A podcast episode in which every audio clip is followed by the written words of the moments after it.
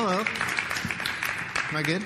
Yeah. Okay, I'm good. Your your applause is so loud I couldn't couldn't hear myself. So thank you for that warm applause. So welcome again. Um, like Gino said, my name is David Jacob. Just again want to welcome anybody who feels like you're a visitor, first, second, third time. I see some new faces, so welcome. Welcome to those of you coming to check us out. Welcome regulars, and uh, I especially want to welcome anybody who's listening to us on our website or our podcast. Uh, Gino told me some statistics, and there are, there are actually people listening on our website. So, you know, we say that like dreaming people will, and people actually do. So, so welcome, you people out there. I know that I've said this before on a few other occasions, and if you have an extended conversation with me, probably wouldn't take very long to get to the topic of movies. I really love movies, and let me clarify kind of at the top I really love good movies. Um, my brother, who is an even um, more avid movie buff and lover than I am, would watch any movie if it just was on a reel at some point. I'm not at that I'm not at that place, but I just love movies. I love the character development. I love the creative plot that that the screenwriters put together. I love the cinematography. I love the artistry of of directing and acting. I really really get into that. And again, it has to be good. I, I, appreciate good, good movies. And, and, and one of the marks of a good movie is that there's usually more layers than just kind of what we see in front of us. I, very often, when I'm watching a, a good movie, kind of uh, worth watching, I try to uncover what is the message that the screenwriter is trying to tell me. What is it that the director is trying to point my eye to and trying to get my attention to focus on? What is the, what is the emotion, the, the, the, the personality that the actresses and the actors are trying to, trying to draw me into? And I love that. I love trying to discover what is kind of behind and in the midst of, uh, of that movie. My wife Jenny, by her own admission, just simply likes the story of the movie. It's like, so Jenny, how was it? Yeah, it was good. I liked it. And instead, so if you would ask Jenny, you know, what was that movie about? She would say, well, it's about a little girl and her father. If you would ask me, I would be like, well, it's actually about bravery in the heart of, of like when the world is crashing down on you. Honestly, I think that's what the screenwriter was trying to tell us. And, and so there's, there's different perspectives, and honestly, it, you can have your own perspective, but that's just kind of where I'm coming from. And like some of the good movies that I like to watch and other good uh, uh, kind of classic literature, I think the Bible has also has stories. It has plot lines. It has character development. It has imagery and action. It has love stories. It has battle scenes. It's a very complex and layered story of incredible feats. And at face value, we kind of see the Bible as a collection of maybe just incredible stories. You might read the Bible and say, well, that was a good story.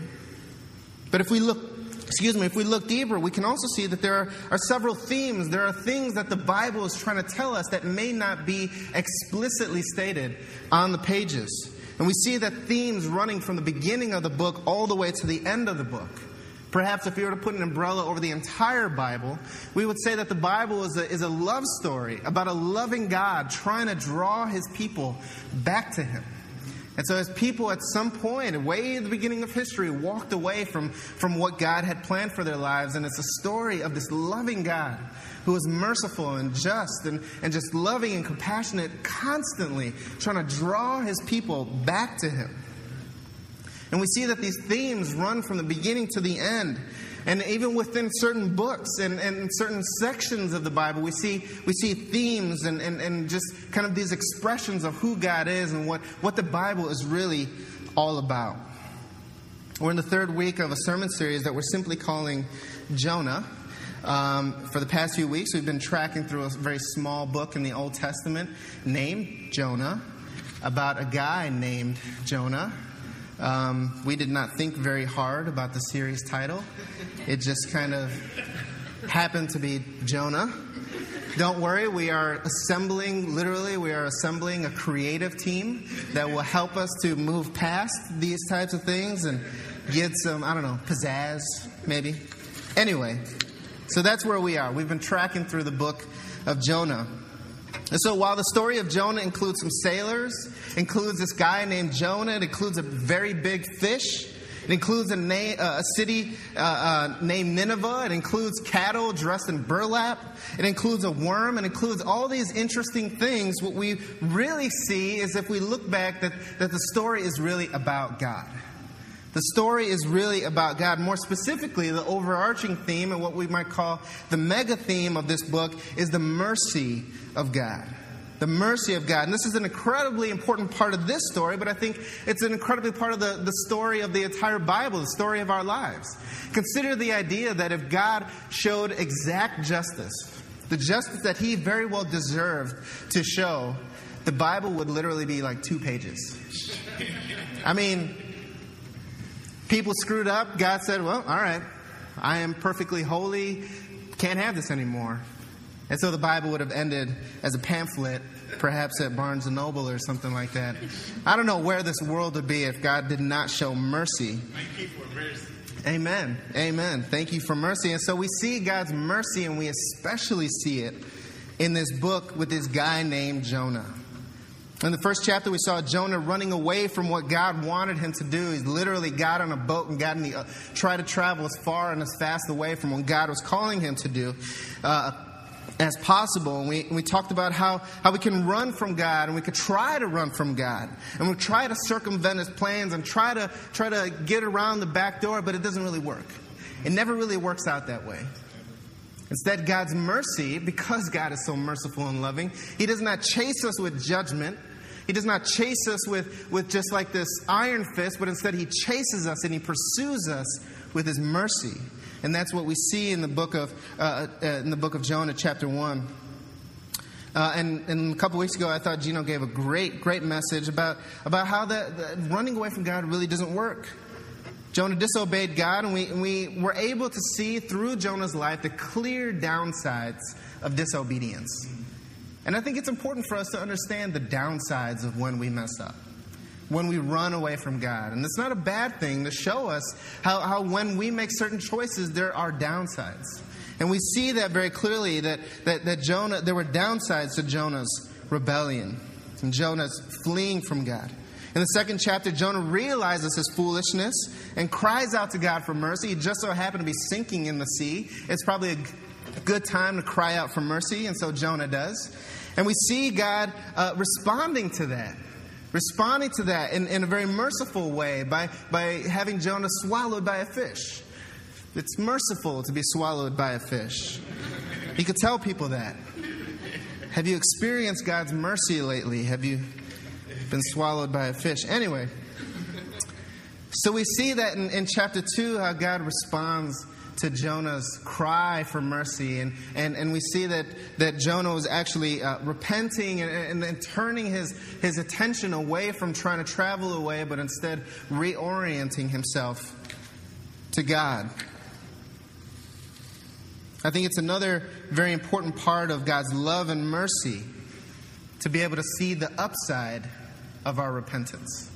So in chapter 1, we see the downside of our disobedience and I think it's very important for also, also for us to see a clear picture, a demonstration, and we use the book of Jonah to do that, to see the upside of God's uh, mercy and our obedience.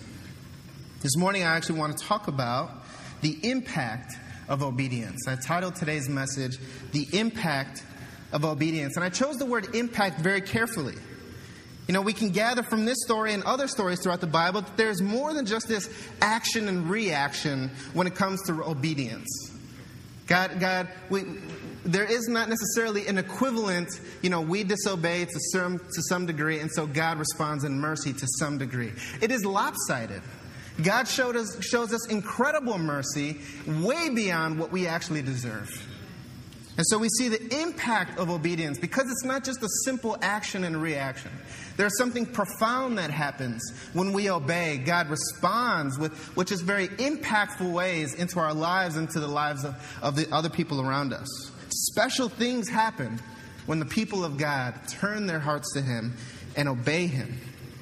And I think what we'll see today is just, just this merciful and loving God giving a lopsided response to obedience. And so I want to talk about the impact of obedience. And I also recognize that the story of Jonah is it was in a very faraway land uh, a long time ago. It's almost like the beginning of a Star Wars movie, but uh, it's, it's just very, we're disconnected from that. So I'm going to try to help us contextualize and bring it to today. So we're going to try to do that, uh, all keeping in mind that this is uh, you know, the truth of God is eternal, and that's why preachers have been standing on pulpits for the last thousands of years. There's what, there is no time limit on the Bible. There's no time limit on God's truth, and so hopefully we can we can bring forward God's truth, but also bring it to, within our lives. So we're going to be reading from Jonah chapter three, and I'd love it if you would follow along with me. Jonah chapter three. Listen, if you if you're not really familiar with the Bible, uh, I know that some of these smaller books can kind of get lost. If you know where Matthew is, just find Matthew and then just kind of go backwards. And it won't take too many pages to find Jonah. Or I suppose you can look in your table of contents too. It might be the easier way to go. But anyway, so at Jonah chapter 3. Before I get there, let me just again just try to catch us up on the story. And so we begin the book of Jonah encountering God giving Jonah a very specific task. God told him to go to a city named Nineveh and announce God's judgment on that city.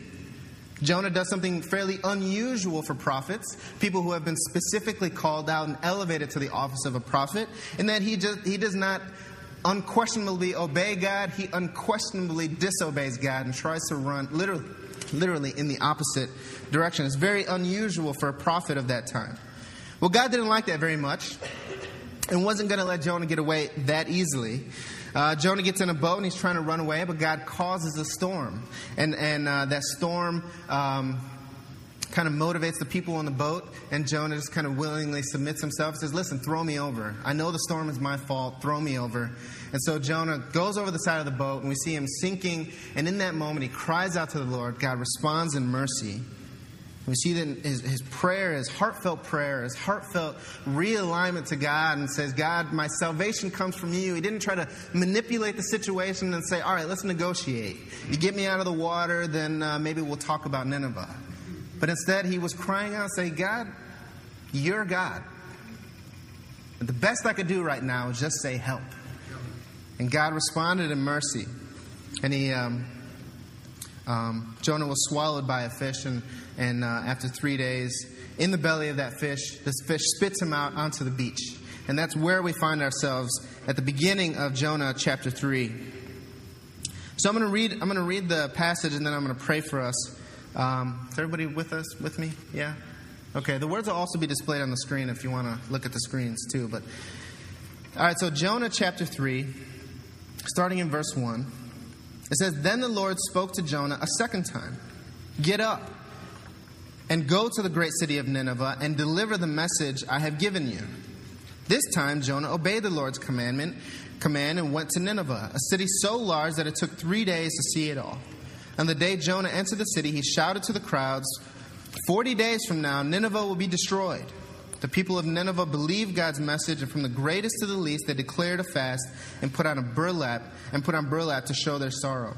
When the king of Nineveh heard what Jonah was saying, he stepped down from his throne and took off his royal robes. He dressed himself in burlap and sat on a heap of ashes. Then the king and his nobles sent this, this, decree throughout the city No one, not even the animals from your herds and flocks, may eat or drink anything at all. People and animals alike must wear garments of mourning, and every, everyone must pray earnestly to God. They must turn from their evil ways and stop all their violence. Who can tell? Perhaps even yet God will change his mind and hold back his fierce anger from destroying us. When God saw what they had done and how they had put a stop to their evil ways, he changed his mind and did not carry out the destruction he had threatened. Let me pray for us this morning.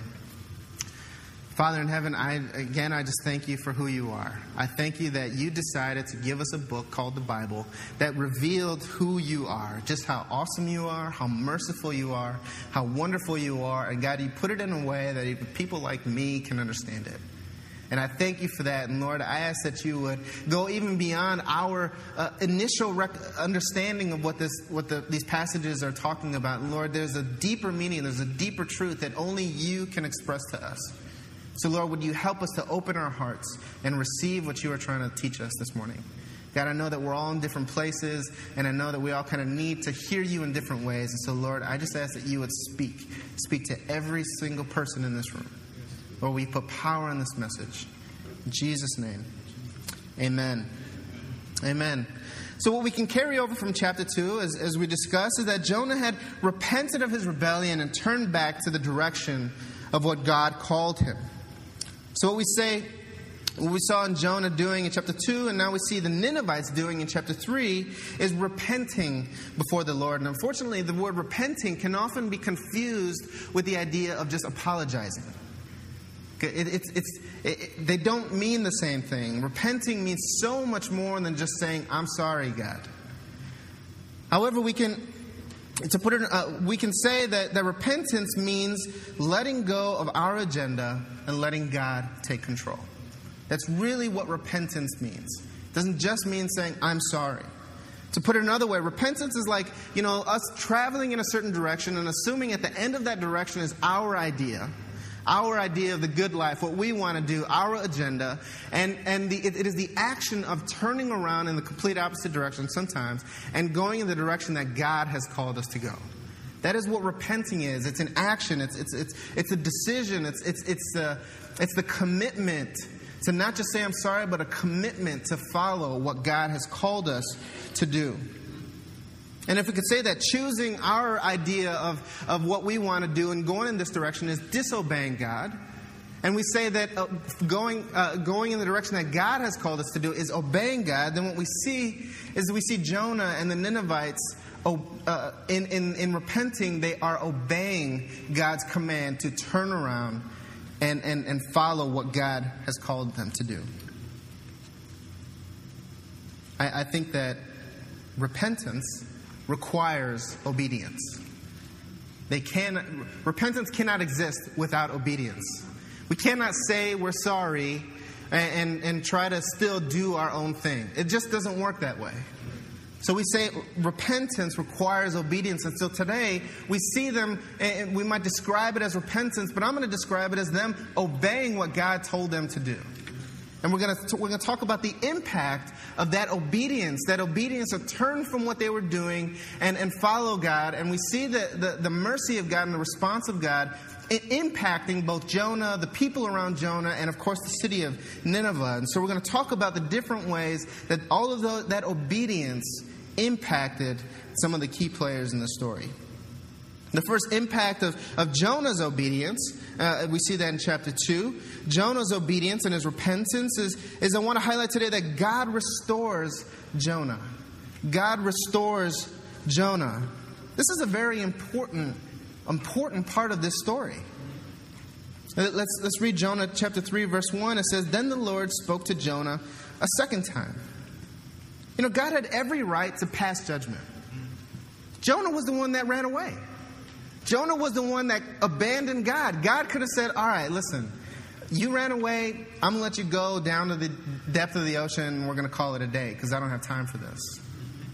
Or at the very least, God could have said, All right, I'm going to save you from the sea. I'm going to spit you out on the, on the beach. Why don't you just go home? Because obviously you don't want to play by my rules.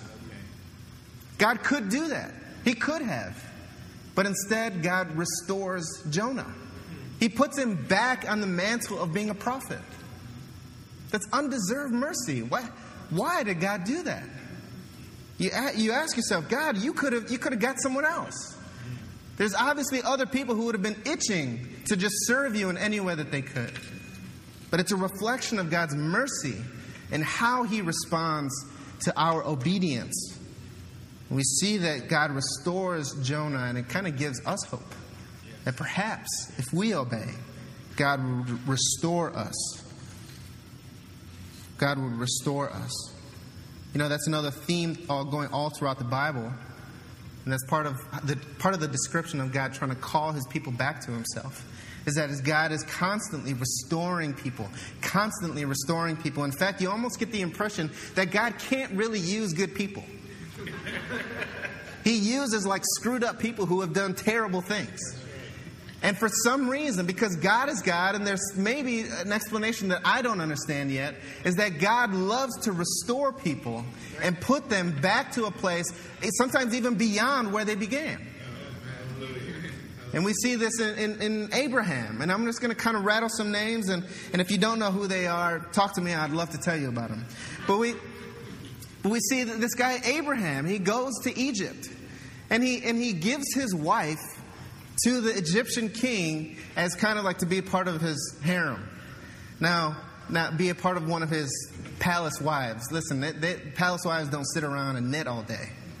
You can imagine that giving up your wife meant some, some fairly uh, uh, uh, consequential things. And so God, Abraham repents and God rescues him from that situation and he restores him. And guess what? Abraham just so happens to become the, the father of the entire nation of Israel. It doesn't make sense. It doesn't make sense.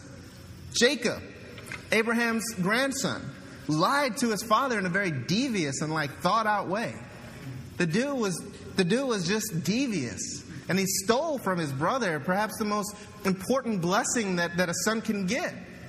And God, God makes this guy the father of the 12 tribes of Israel. It's like, God, what, what's going on here? Am I missing something? But God restored him after he repented. Moses killed a man. Dude killed the guy. And God restored him and used Moses to lead people out of, out of Egypt, an entire nation out of Egypt. King David, he, he, he committed adultery, tried to cover up, and he murdered somebody. And God restored him and said, From your line, there will be a Savior that, that will reach all the, that will save the entire world. Peter, Jesus' beloved disciple, beloved disciple, basically spits in Jesus' face and denies him. Says, I don't have anything to do with that guy. Don't put me next to that guy. He denies him. And God restores this guy and makes him the leader of the early church.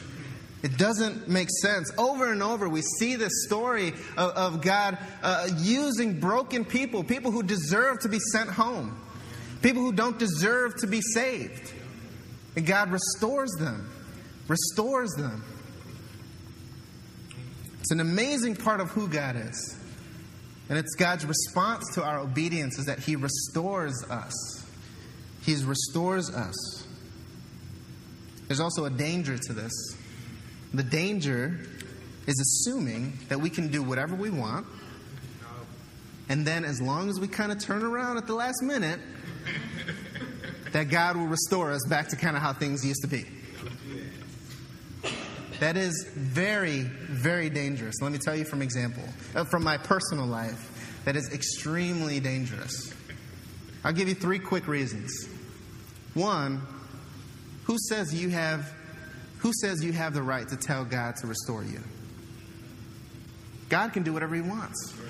God may not restore you and he'd still be right. He would still be right. So to gamble with that fire, it's just not not good.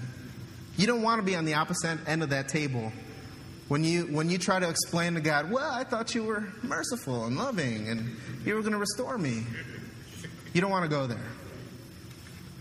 Second, second really good reason why you don't want to do that is consider the idea that as we walk toward God, God blesses us. And I'm going to use a monetary example, but please don't get hung up on this. Uh, uh let's, let's say that as we approach, uh, uh pursue God, every day just kind of gives us a nickel. And, and, and, and every day, and sometimes He gives us a little more nickels than normal. And He's just giving us these blessings and blessings. When, when, when we decide to turn away from God, God takes away a nickel. So instead of gaining God's blessing, instead of gaining His favor, instead of moving in the direction that God wants us to, when we walk away and we think, oh, I'll just turn it around later, we are losing. And, and if you can do the math, you're losing twice as much. Instead of gaining, you are now losing. At the end of, say, 500 days, instead of having 500 nickels, now you're 500 in the hole. And so we see that, that running away from God and trying the idea that we could do whatever we want and turn it around later, we're losing. We're losing out. I don't want that. I've experienced that. I've experienced that. There were many years in the end of high school and all, most of the way through college where I just decided I'm going to do my own thing. And I convinced myself, listen, if I just kind of turn it around when after I graduate, then, then things will go well for me. And I didn't wait as long as to graduation, but I, but I, I did turn, turn my life around, and I just found myself so far behind the curve. So far behind the curve. I saw people who were the same age as me, so far beyond uh, my position, and I just wish that I could go back and not play that game with God. God is a God of mercy and restoration. But that doesn't mean that we could just play games with Him and turn it around. And then the final reason, really good reason, is listen, you might, you might go thinking you're going to come back, but there's no guarantee that you'll come back. There are people who go out and decide to do whatever they want to do, and they don't come back. That's a game you don't want to play. So, God is a God of, of restoration. He does restore us, but He wants us to be obedient now, right now. So we see the, the impact of Jonah's uh, uh, desire and, and his uh, commitment to turn away from his agenda and turn toward God. We see that, and God restores him, and that is an amazing, amazing thing that God really had no reason to do, but he went beyond himself and was merciful and restored him. And another way that, that God, the impact of Jonah's obedience is that God blesses Jonah's obedience.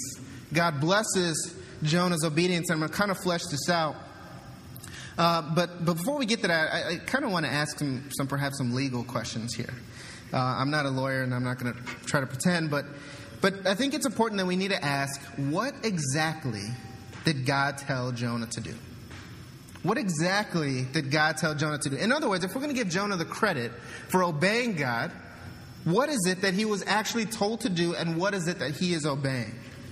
And we kind of find the answer in verse 2. God tells Jonah, verse 2, he says, Get up, go to the great city of Nineveh, and deliver the message I have given you. And I think it's really important to note some of the specifics here. God says, Get up. That's kind of the first step.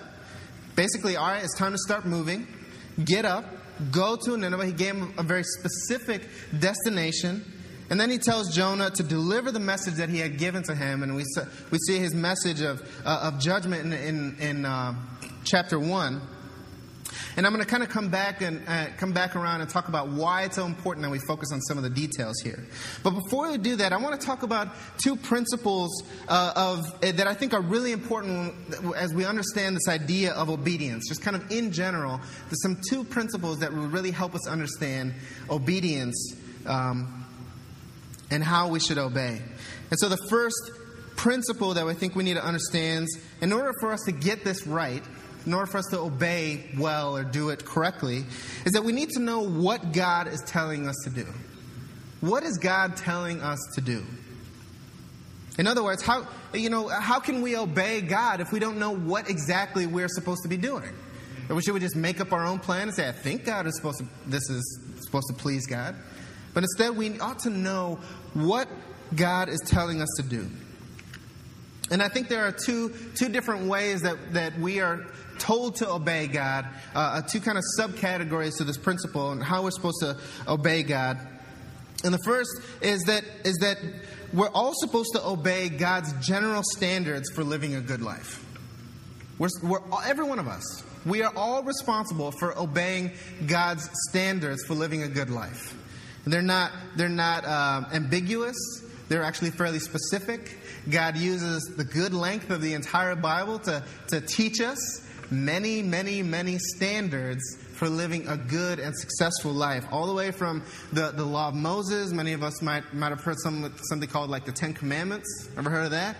Okay, that's part of God's standard for living a good life. You know, we in the Christian realm, I call it a righteous life or a holy life or something really nice sounding like that. And so we're all supposed to do that. And, and we even see that, that uh, God, uh, that Jesus kind of expounds on this even a little bit more. And so we see what we call the, the law of Christ in the New Testament, where Jesus reiterates just about all of the, the law of Moses and, and, and gives commandments and directions. And Jesus says, Listen, you want to be my disciple? Obey my commandments. we, we see these, these general directives on how we are supposed to how are we're supposed to live out a good life and, and a life pleasing to the Lord. and because I appreciate Jesus as a genius teacher so much, and, and he has pity on people like me who may not understand everything. In Matthew 22, some people were trying to trip him up, and uh, they ask him, so, God, uh, so, Jesus, what do you think is the greatest commandment? Basically, let's, let's get into a theological debate here about, about what is the greatest commandment. You know, what, what is God really trying to tell us to do? And in Matthew 22, Jesus, Jesus tells us, he says, basically everything boils down to two things. The two greatest commandments. People, can you help me out here? What are they? Okay, uh, let me just reiterate it because you know, it just kind of sounded like this garbled mess. But it's to love God and to love other people. Those are the two greatest commandments. And Jesus said all the other commandments, all the other sort of life principles that God has been trying to teach you since the beginning of time hang on those two things. So listen, if you don't, if you're not familiar with, you know, the book of Numbers and, and Leviticus and all those really weird and obscure laws or whatever, just filter your pursuit of life through those two things. Am I loving God and loving people? And they're not mutually exclusive. In the book of James, James tells us how if you if you say that you love God and hate your neighbor, you're not loving God. You can't you can't separate those two. Love God and love people. If you can filter your life through that, then you're probably on the right track. And so we see that we're all accountable to live a general life that is pleasing to God and, and, and, obeying His general commandments. But we also see, as part of this, this idea of how to, how to obey God, is that God gives each one of us a specific purpose for our lives. You know, we might call it, say, say God has, has a plan for your life. Each one of us. Each one of us, or we might say that God has a certain will for your life.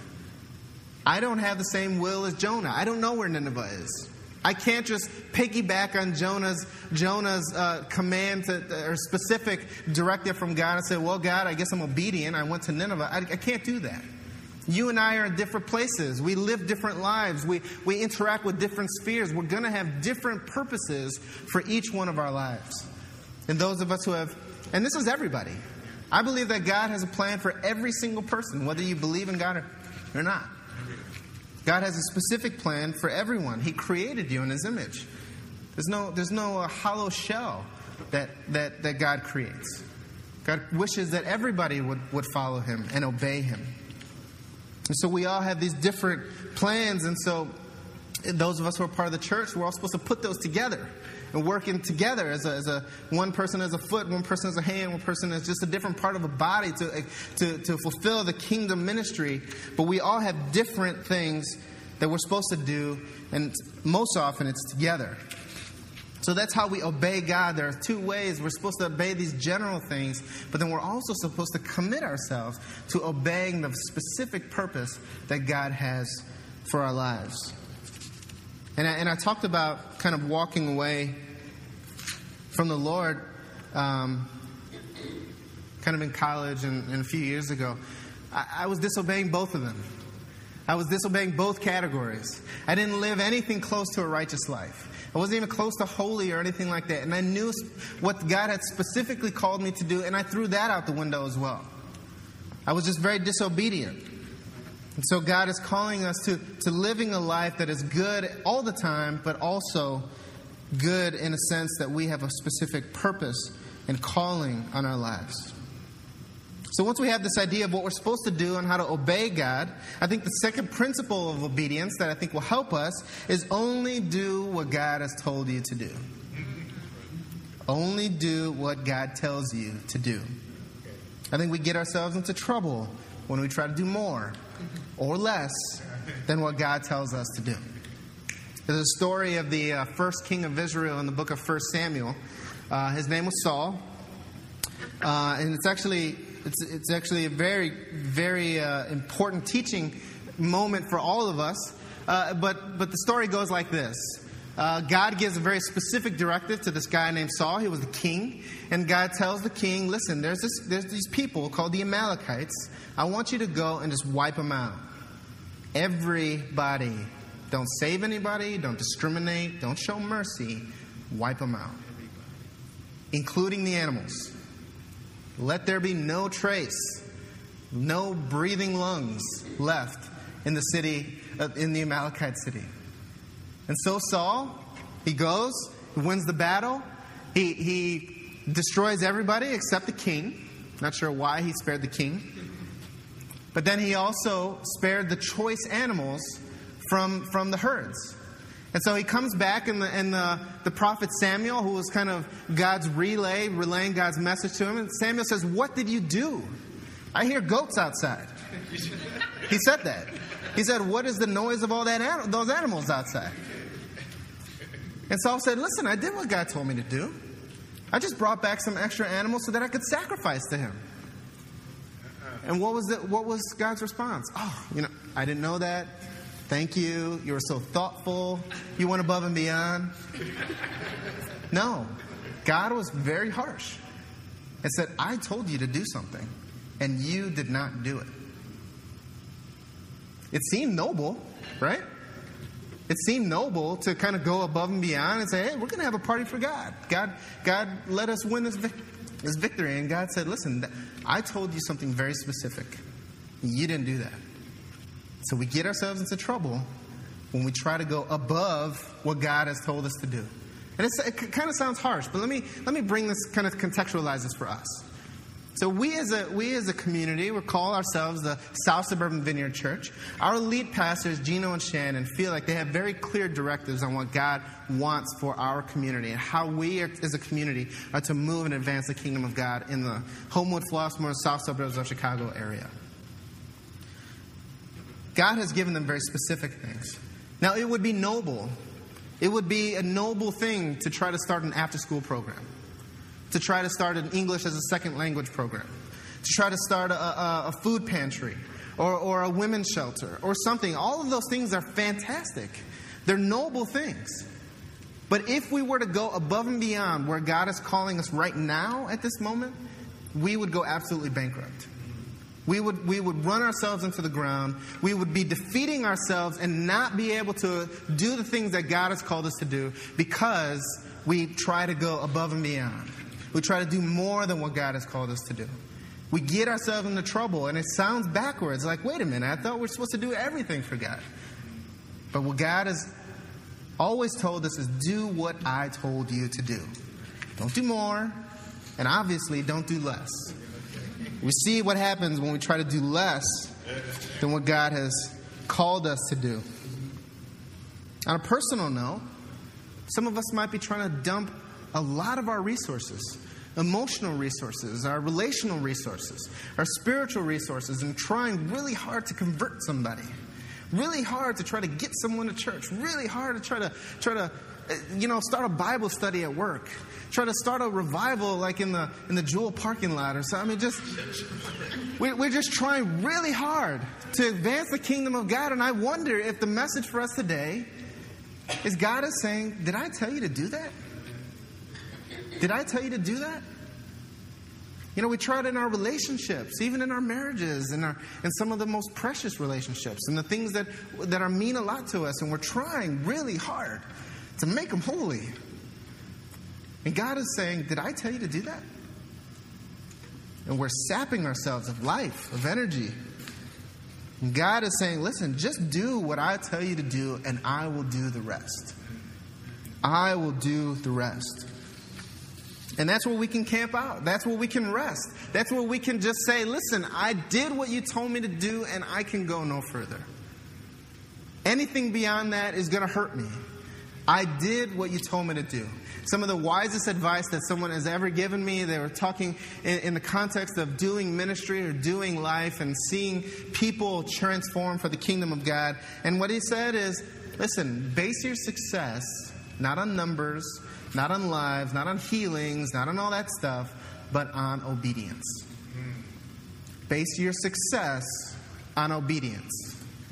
If we do everything that God tells us to do, that is all that we can do. And when we do what God tells us to do, God blesses our obedience. And so, what's the impact of Jonah's obedience? He, listen, this is all he did. He went to Nineveh. He spent a couple days yelling at the people, declaring God's judgment. He didn't set up a tent revival in the, in the Nineveh town square. He didn't, you know, move to Nineveh so he can try to be incarnational and like reach people one person at a time. He didn't try to like, you know, bring some other buddies with him and try to span out. And he didn't try to do any of that stuff. All he did was do specifically what God told him to do, and God blessed him. And what was the impact of that obedience? An entire nation came to their knees before God. An entire nation came to their knees before God. And so we can kind of get trapped up trying to do our version when God says, listen, just do what I told you to do and let me do the rest. And I think, man, if we can hit that pocket, we will see an incredible impact of God's mercy, mercy and love when we decide to obey Him in that way. And finally, the third impact of obedience uh, is, is the obedience of the, of the Ninevites.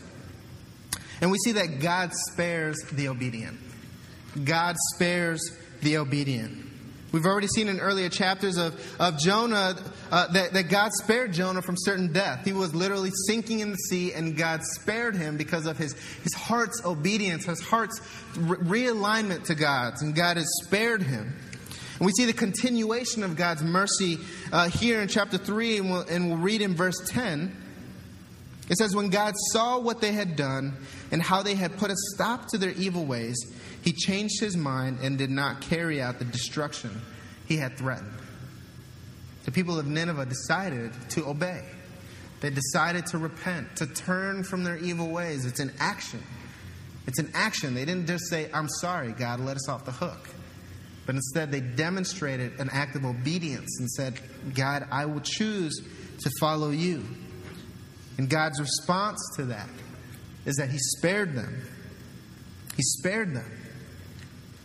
There might be two things going on in your heart right now. One, if you love God, He's like, wow, God, awesome. You spared people and you didn't kill everybody. Cool. Thank you, God. The other part of that, uh, the other thing that might be going on in your heart is say, God, that's not fair. Those people were evil. Those people were evil. They were renowned throughout the region for being evil. They, they, at the end of a, at the end of a, a, battle, they would impale their captors, or, or not their captors, but their captured people. If you don't know what impaling is, they put someone on a stick in an unpleasant way, and and and it was just it wasn't fun for any well for at least the people on the pole. But they were evil, they were merciless, and they were ruthless to each other. They, I mean, just imagine a city that is just overrun by selfishness and greed and crime and, and, and um, well, I suppose you don't have to imagine too hard. Anyway. Anyway. But, I mean, these people were just terrible people. Listen, I, there was a rich, historians tell us that there was a very common ritual practice of like people regularly killing babies. I mean, you think of like evil, that's probably, probably as evil as you can get.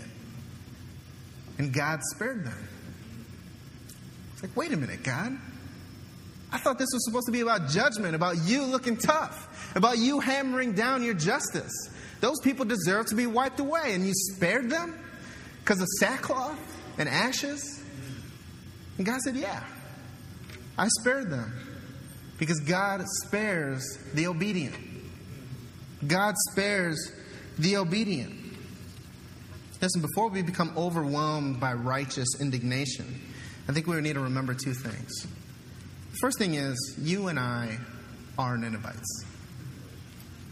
We are those people. Some of us still live in the proverbial Nineveh. We leave here and we just go right back to that stuff. All of us have run away from God. We have all abandoned what God wants for our lives. Some of us stopped running, some of us are still running, and some of us have to decide not to run every single day. We're all Ninevites. We all have the capacity to do evil. We are all, in a sense, rotten to the core. There's nothing, there's nothing special about these Ninevites. They just didn't inhibit it, they just ran with it. But according to. So maybe you haven't murdered anybody. I don't know, maybe you have. Maybe you haven't murdered anybody, but we talked about the law of Christ. Jesus said, listen, if you had anger in your hearts, it's the same thing as murder. That's tough. Listen, if you've looked at anybody, man or woman, if you've looked at anybody with lust in your heart, you've committed adultery. Both of those things, by the way, according to the law of Moses, according to God's precepts, are punishable by death. All of us are Ninevites. And it's kind of hard to hear. I'm not evil. I'm not, I'm not that bad. But all of us have fallen short of the glory of God. All of us need God's mercy. All of us have screwed up and probably will screw up before the day is over, maybe within five minutes. All of us are Ninevites. The second thing that we have to remember is that this is God's heart to see that everyone would turn away from their sin and return to Him. If you believe that God only spares some and not the others, you are not believing in the God of the Bible. God, His heart is that everybody be spared, everybody turn in obedience. That God didn't create some people just so He could show the, you know, how tough He is. God would love it if everybody turned in obedience. We find this very clearly in 1 Timothy chapter 2. You're welcome to turn there with me. I think the words will be displayed on the screen. But 1 Timothy chapter 2, Paul, um, who, by the way, killed people and God restored him. He's just another guy, another hoodlum that God uses. 1 Timothy chapter 2, starting in verse 1, he says, I urge you, first of all, to pray for all people. Ask God to help them, intercede on their behalf, and give thanks for them. Pray this way for kings and all who are in authority so that we can live peace, peaceful and quiet lives marked by godliness and dignity. This is good and pleases God our Savior, who wants everyone to be saved and to understand the truth. For there is only one God and one mediator who can reconcile God and humanity, the man Christ Jesus. He gave his life to purchase freedom for everyone. Everyone. This is the, this is the message of the gospel, people. This is the message of the gospel, no matter where you came from. No matter what your family history is, no matter what your bad habits are, no matter what, you know, what you did last night, no matter what you did on the way to church this morning. No matter where you are, no matter who you are, no matter which side of the tracks you, you grew up on, Jesus came and gave his life for you. He gave his life for you, and who are we to decide who is unworthy? There's only one worthy one, and he decided to lay down his life for you and I. Who are we decide to decide which coworkers, which neighbors, which family members should or should not be exempted from their sins? Who and who should not be spared? God would love that all of us be obedient, that all of us turn our lives to Him, that all of us repent and believe like Jesus says. And I'm so glad not only looks on favorable and good people, I'm glad He looks on scoundrels because I'm one of them. I am. Listen, let's, let, us let us have a conversation. I bet I could beat you on how much of a scoundrel you are. and at a certain point in my life, I probably would have had one of the Ninevites. I would have been one of the Ninevites that the other Ninevites look out for. Like, like that, that dude's coming. Like, let's get out of here. I, I have an incredible capacity to be despicable. I do. But the mercy of God has spared me. The mercy of God has spared me. The mercy of God has restored me. The mercy of God has blessed me. The mercy of God has blessed my obedience. Listen, some of us came from Nineveh. Some of us are living there right now. And even though we go to church and we, we, we look like we have it all together, we are living a life completely separate from what God has called us to live. Some of us are on this treacherous path of trying to do what we want to do, trying to, trying to get around the back door like we've been talking about recently. And God says, Obey me. Obey me, and I will bless you. I will restore you. I will honor you. I will lift you up. Obey me. I think that if you don't take away anything from today, take this away.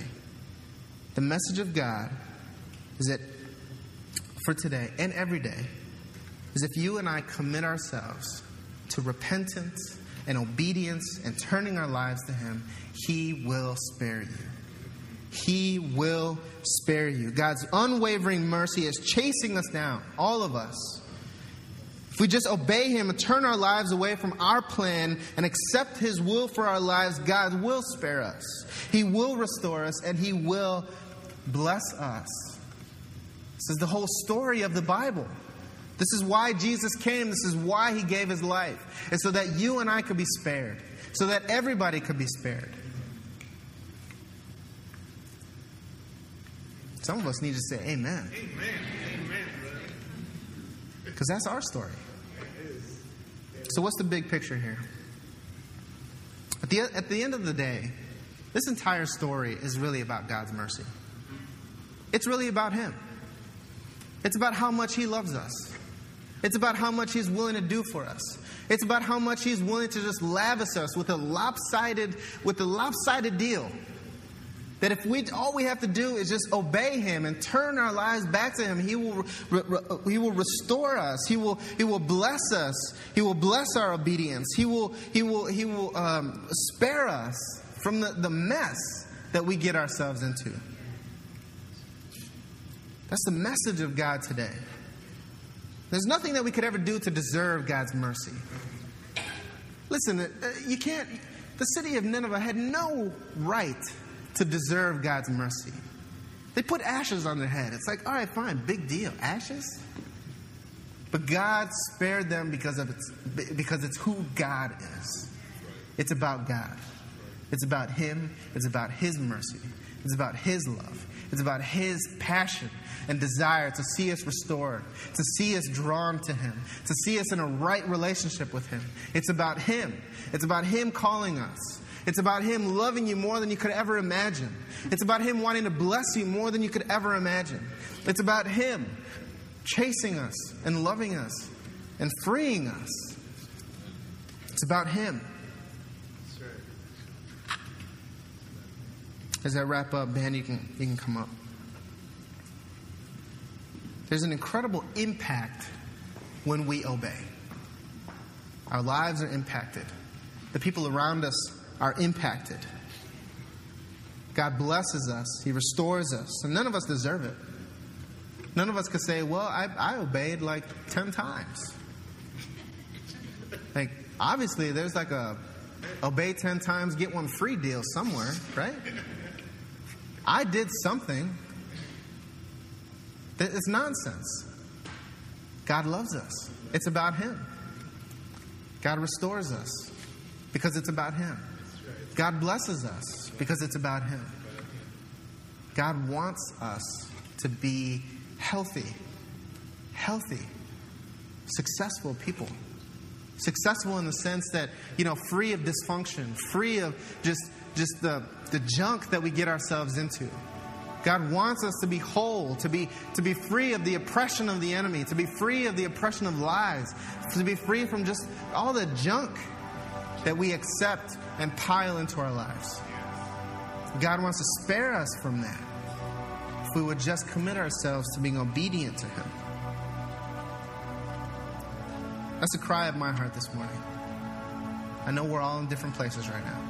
I know we're all traveling down different roads right now. Listen to me when I say that God wants to bless you today. God wants to spare you today. If you would just turn your hearts to Him. Let me pray for us this morning. God, I.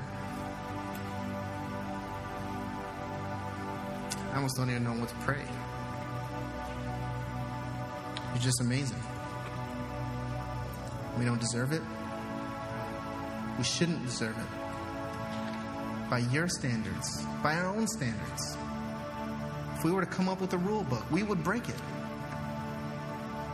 We fall short. God, because of your loving mercy, because you love us so much, because you want us so much, desperately want us. God, there's hope. There's hope. I know that some people walked in here today with no hope. They have convinced themselves that this is it. This is the life that I'm going to live. God, I just I just don't see that in your word. I don't see that as I learn more and more about you. I see that you want us restored, you want us whole.